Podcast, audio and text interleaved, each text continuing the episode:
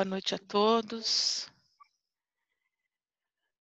Vamos fechar os nossos olhos, sentar de forma confortável, relaxando os ombros, as pernas, acalmando também o coração, a mente e se conectando com a espiritualidade, que já desde cedo preparou o dia de hoje para mais este encontro, e também agradecer ao nosso mestre e querido amigo Jesus por mais este momento que a gente vem estudar o seu evangelho, as suas lições, para sermos seres humanos melhores, e também ao nosso Pai Celestial, que nos deu a vida, que nos está dando a oportunidade desta vida de reajuste. Então, mais tranquilos e mais preparados, vamos envolver com muito carinho o nosso amigo Evandro, que fará a prece inicial. Amigos, boa noite a todos. Vamos manter os olhos fechados. Vamos elevar os nossos pensamentos, a nossa vibração positiva. E vamos agradecer ao nosso Mestre Maior por essa nova oportunidade, por estarmos reunidos na noite de hoje. E vamos pedir ao nosso Mestre para que ele permita que o seu ensinamento de hoje ele possa ser compreendido e praticado por todos nós. Que o seu amor, que o seu perdão seja conduzido a todos os nossos irmãos que necessitam, que estão enfermos, que aguardam uma palavra de amor e de carinho. Quero também agradecer ao plano espiritual que se faz presente entre nós e que a sua luz possa conduzir a harmonia desse grupo e sintonizá-la com todos os nossos amigos que não puderam participar do Evangelho dessa noite. Que assim seja, hoje e sempre. Graças a Deus. Graças a Deus. Graças a Deus. Obrigada, Evandro. Vamos agora, então, envolver também com muito carinho o nosso amigo Maurício, que fará a leitura do Evangelho de hoje. Boa noite a todos. Então, vamos lá. Capítulo 25, Buscai e achareis. Ajuda-te e o céu te ajudará. Observai aos pássaros do céu. Não vos inquieteis pela posse do ouro. Ajuda-te e o céu te ajudará. Item 1. Pedi e vos dará. Buscai e achareis. Bate à porta e se vos abrirá. Porque todo aquele que pede, recebe. Quem procura, acha. E se abrirá aquele que bater à porta. Também, qual é o homem dentre vós que dá uma pedra ao filho quando lhe pede pão? E se lhe pede um peixe, lhe dá uma serpente? Se, pois, sendo maus como sois, sabeis dar boas coisas aos vossos filhos, e quanto mais forte razão vosso Pai, que está no céu, dará os verdadeiros bens àqueles que lhes pedem. Mateus, capítulo 6, 7, versículos de 7 a 11. Sob o ponto de vista terrestre, a máxima, buscai e achareis, é análoga a esta. Ajuda-te e o céu te ajudará. É o princípio da lei do trabalho e, por conseguinte, a lei do progresso, porque o progresso é o filho do trabalho, e o trabalho coloca a ação às forças da inteligência. Na infância da humanidade, o homem não aplica sua inteligência senão à procura de sua alimentação, dos meios de se preservar das intempéries e de se defender dos seus inimigos. Mas Deus deu-lhe a mais do que ao animal, o desejo incessante do melhor. E é este desejo, o do melhor, que impele a procura dos meios de melhorar sua posição, que conduz às descobertas, às invenções, ao aperfeiçoamento da ciência, porque a ciência é que lhe proporciona o que lhe falta. Através das suas pesquisas, sua inteligência aumenta, sua moral depura. As necessidades do corpo sucedem às necessidades do espírito. Após o alimento material, é preciso o alimento espiritual. É assim que o homem passa da selvageria à civilização. Mas o progresso que cada homem cumpre individualmente durante a sua vida é bem pouca coisa, imperceptível mesmo num grande número. Como então a humanidade poderia progredir sem a pré-existência e a resistência da alma? As almas, indo-se cada dia para não mais voltarem, a humanidade se renovaria sem cessar com seus elementos primitivos, tendo tudo a fazer, tudo a aprender. Não haveria, pois, razão para que o homem fosse mais avançado hoje do que nas primeiras idades do mundo, uma vez que cada nascimento, todo o trabalho intelectual estaria por recomeçar. A alma, ao contrário, voltando com o seu progresso realizado e adquirindo cada vez alguma coisa a mais, é assim que ela passa gradualmente da barbárie à civilização material e desta civilização moral. Ver capítulo 4, item 17. Item 3. Se Deus fosse isentado o homem, se Deus houvesse isentado o homem do trabalho do corpo, seus membros estariam atrofiados. Se houvesse isentado do trabalho da inteligência, seu espírito teria permanecido na infância, no estado de instinto animal. Por isso, lhe fez do trabalho uma necessidade e lhe disse: procura e acharás, trabalha e produzirás. Dessa maneira, serás o filho de tuas obras. Delas terá o mérito e será recompensado segundo o que tiveres feito. Item 4.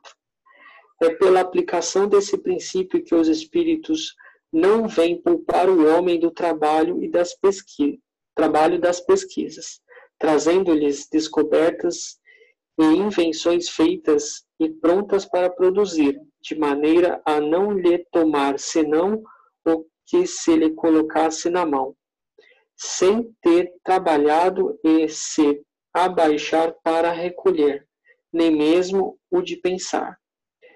Se assim fosse, o mais preguiçoso poderia se enriquecer, o mais ignorante tornar-se sábio de graça, e um e outro se dar o mérito do que não teriam feito.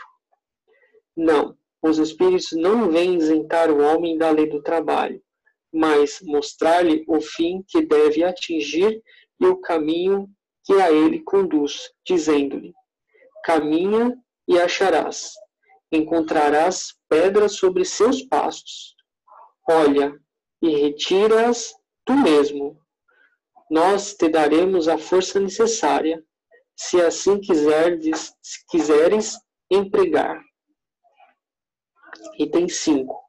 Sob o ponto de vista moral, aquelas palavras de Jesus significam: pedi a luz que deve clarear o vosso caminho, e ela vos será dada. Pedi a força e resistir ao mal, e a tereis. Pedi a assistência dos bons espíritos, e eles virão vos acompanhar. E como o anjo de Tobias, vos serão de guias. Pedi bons conselhos, e vos serão jamais recusados. Batei a nossa porta, e ela vos será aberta. Mas pedi sinceramente com fé, fervor e confiança. Apresentai-vos com humildade e não com arrogância. Sem isso sereis abandonados às vossas próprias forças, e as próprias quedas que tereis serão a punição do vosso orgulho. Tal é o sentido dessas palavras: procurai e achareis, batei e se vos abrirás. É, minha gente, quanta coisa de novo. Quanta coisa de novo.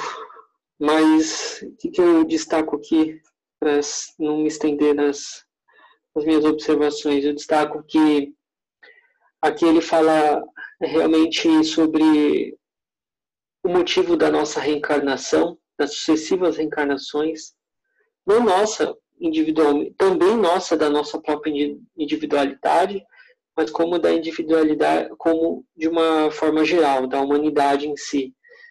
Cada nação, cada povo, cada núcleo tem ali os seus resgates, o seu aprimoramento, e a partir dali a humanidade cresce. E por conta daqueles resquícios, todo o ensinamento adquirido em vidas passadas, é que a gente constrói um hoje e um amanhã, né? Então tem aqui a prova concreta sobre a reencarnação e o motivo para que aconteça essa reencarnação. E a outra, que é a base, inclusive, da lição, é a lei do trabalho, né? Como é que você pode querer conquistar alguma coisa se você não se dedica, seu suor não escorre, né? Se a gente não trabalhar, quer seja pelo estudo, quer seja pelo trabalho braçal, não importa. Eu acho que o trabalho aqui, ele diz tanto o intelectual quanto o trabalho físico. Acho que ambos se completam. Não adianta você querer além daquilo que você mesmo não produziu. E o pedido, né? Como é que a gente pode ter força para poder trabalhar arduamente, como muita gente diz, né? Nossa, trabalho tanto. Pede com fé, pede com fervor, que a ajuda está aí ao nosso redor, né? A espiritualidade e toda a equipe de Jesus não nos abandona. É isso, gente. Passo a palavra para vocês aí. Super obrigada, Maurício. O finalzinho aí do que você comentou, o Júlio, o Flavinho aqui, eles estão presentes, eles vão lembrar também de uma mensagem, né, que, não sei se os dois lembram aqui, assim, que peçam, nós estamos aqui ouvindo vocês, não é, Júlio? E a gente ainda não sabe fazer isso. Mas pedir, como a lição falou, com humildade, né? Com a sabedoria de saber o que realmente está pedindo. E também não esquecer de agradecer, né? Aquela prática da gratidão. Então, a gente acorda e vai dormir sempre pedindo um auxílio, pedindo por um socorro, por um desespero, mas a gente esquece de agradecer, né? Então, só para fechar aí um pouquinho, que esse finalzinho da lição me lembrou ontem exatamente, foi exatamente isso que foi falado, de pedir, não esquecer de pedir, que eles estão conosco, tanto Jesus quanto os espíritos de luz, e que a gente converse para poder ser intuído e saber agir em determinado momento.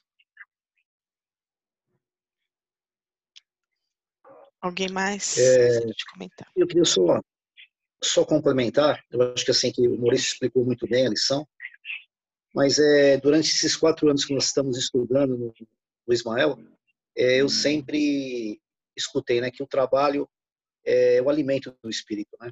Então nós não podemos perder isso de jeito nenhum. Sempre trabalhar, trabalhar. E os ajustes, né? Eles aparecem, eles vêm. Pode até demorar, mas vem. Mas só o trabalho que leva ao ajuste. É isso.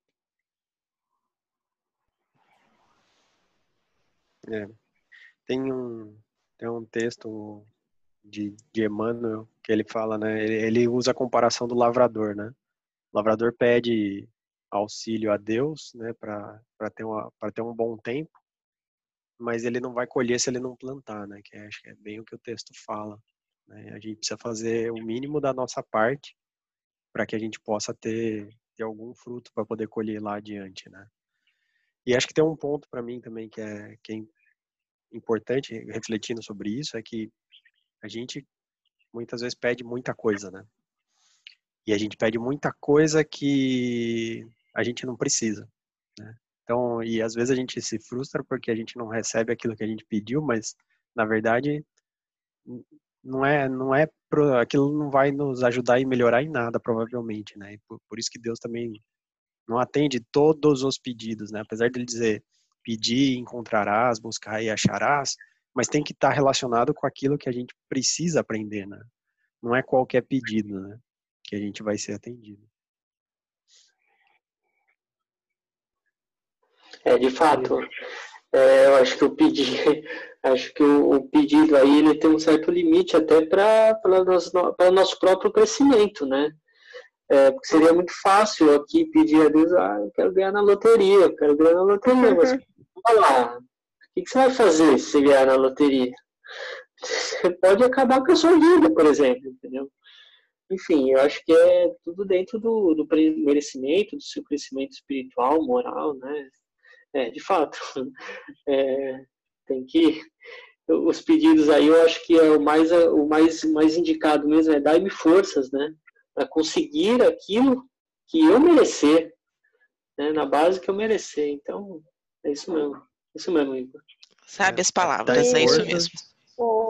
Dai forças, dai discernimento, né? Pra gente saber aquilo que é útil, o que não é. Dai sabedoria. Compreensão daquilo que a gente imagina. Acho que compreensão daquilo que de fato a gente precisa, né? Porque existe o que a gente necessita e o que dizem que a gente precisa, né? Acho que o grande desafio desse mundo aqui que a gente vive é ter essa percepção mesmo, né? Porque a gente vive num mundo onde trazem necessidades pra gente, né? Acho que o marketing vem com isso, a coisa do carro novo, de uma casa nova, enfim, a gente às vezes esquece que a gente precisa de outras coisas que não materiais, né? Que vão desenvolver a gente em outra característica, e aí eu acho que é a relação com o trabalho também, né?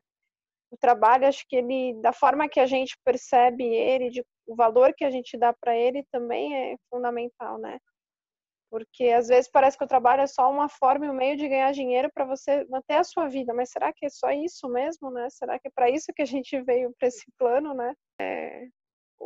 Como a gente percebe também o nosso trabalho, e não só o trabalho formal, né? Que é aquele que a gente passa a maior parte do nosso tempo, né?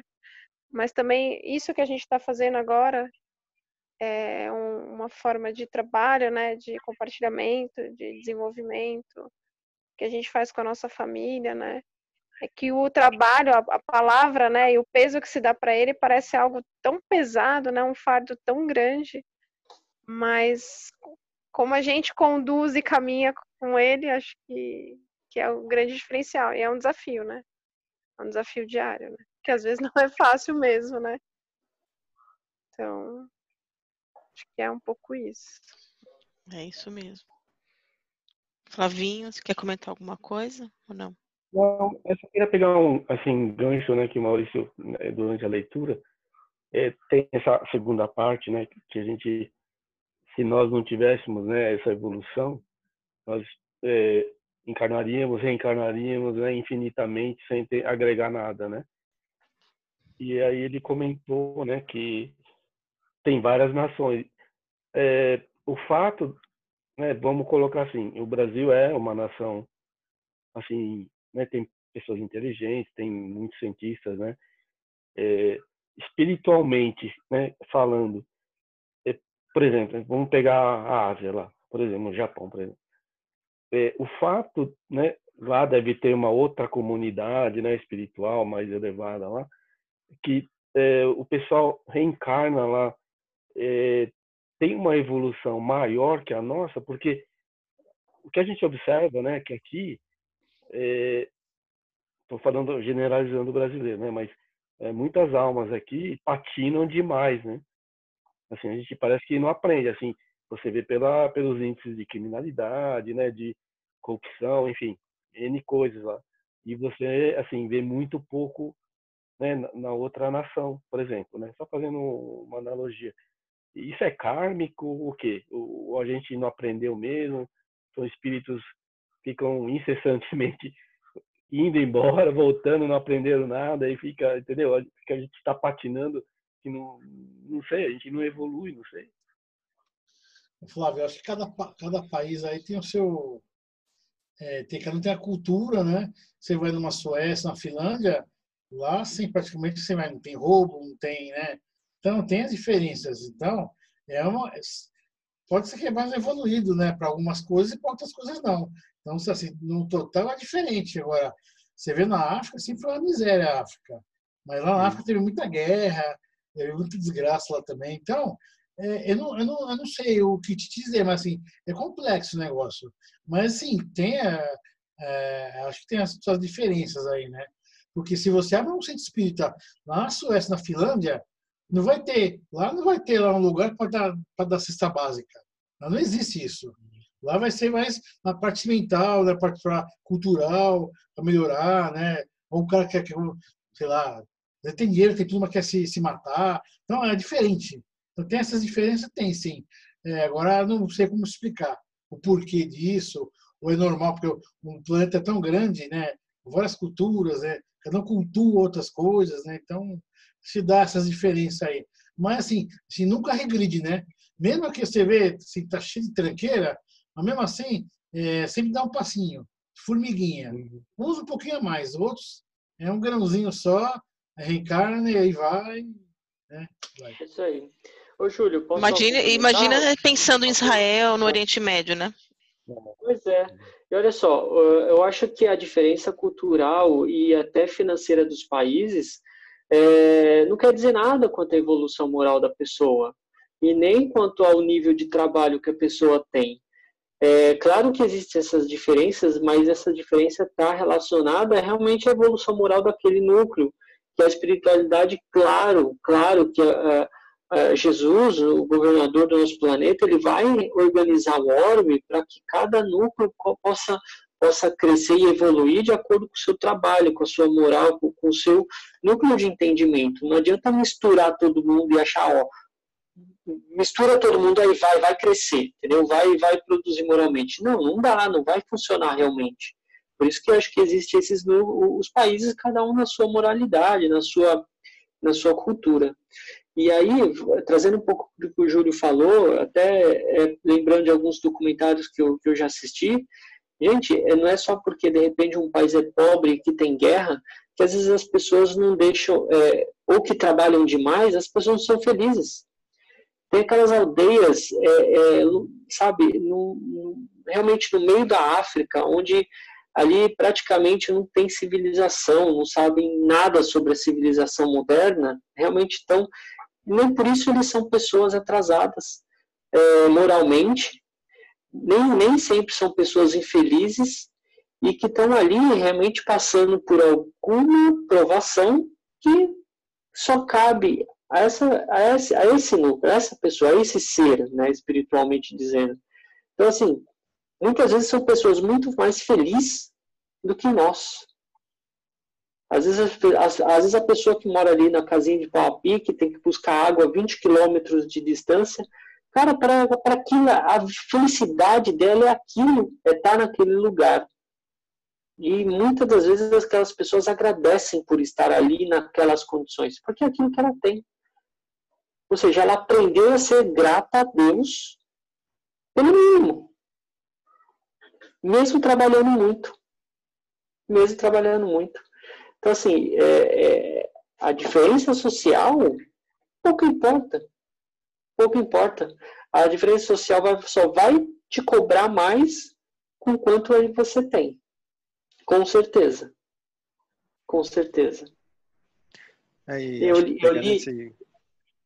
desculpa, é só para pegar um ganchinho do que eu tinha aberto duas lições, gente. Eu abri uma e eu abri essa daqui que eu li para vocês. E a lição anterior, justamente, tem um trechinho lá que ele fala assim: feliz daquele que sofre mais, porque esse vai ser recebido com mais glória, alguma coisa assim. Olha só. Não necessariamente aquela pessoa que se diz feliz, ela está ali, vai ser realmente recebida de portas abertas. Tá, joia. Alguém quer comentar mais? Senão a gente vai continuar aqui para seguir para a conclusão. Maurício, só te explicar, se eu não falei direito. O que eu disse foi, uma pessoa me falou aí, que sobre a África, que até hoje tem lá muita... os países não têm muita guerra, muita coisa ruim. Parece que passa anos, décadas e o negócio continua. É isso que eu dizer, não é que a pessoa tem pouca coisa e é feliz, não é isso? Ah, não, sim, não, entendi. No globo parece que tem uns lugares que não vão ser impregnados, eu não sei, porque eu acho que como é tudo equilíbrio, né, tem que ter coisa boa, coisa ruim. Então, de repente, tem lá, tem que existir aquilo lá. Tem que ter. É isso mesmo. Um conhecido meu aí, um dentista, que ele já desencarnou, perto da casa dele, ele falou assim, olha, ele era muito espiritual, ele era da Umbanda, era do kardecismo, do budismo, né? Cabelinho branquinho, já tal, eu conversava muito. Aí ele falou, aqui não tem um bar aqui do lado, os caras lá mexem com droga, eu vou intervir nisso aí, eu vou pedir, vou intervir, né? Aí não estava aí, outra sessão eu fui lá, ele conversou comigo, falou, então, você lembra daquilo? Então, fui lá, fiz minhas orações, pedi auxílio para intervir lá, aí falaram, não, lá você não mexe. Ou seja, tem coisas que tem que deixar, porque é isso, você vai escolher, você vai fazer o seu caminho. Então, tem que ter o caminho do bem, do mal, coisa boa, coisa ruim. Então, tem que ter, aí você tem o livre-arbítrio, você vai escolher. Então, ele falou assim, não deixa ele mexer, não. Então, tem lugar que é meio, o negócio é meio assim, impregnado, parece que não evolui, né? Sei lá. É isso mesmo, Julião, é isso mesmo. Ok, gente, vamos dar continuidade aqui. Muito obrigada a todos aí pelos comentários e pela explanação do Evangelho. Vamos então agora envolver com bastante carinho o nosso amigo Igor, que fará as vibrações da noite de hoje. Então, depois da leitura dessa noite, vamos manter os nossos pensamentos elevados, pensando nas lições do Mestre Jesus, para as vibrações, vibrando assim por todo o nosso planeta, por todos os países, por todos os seus povos, principalmente nesses meses que temos passado por essa dificuldade em todo o planeta.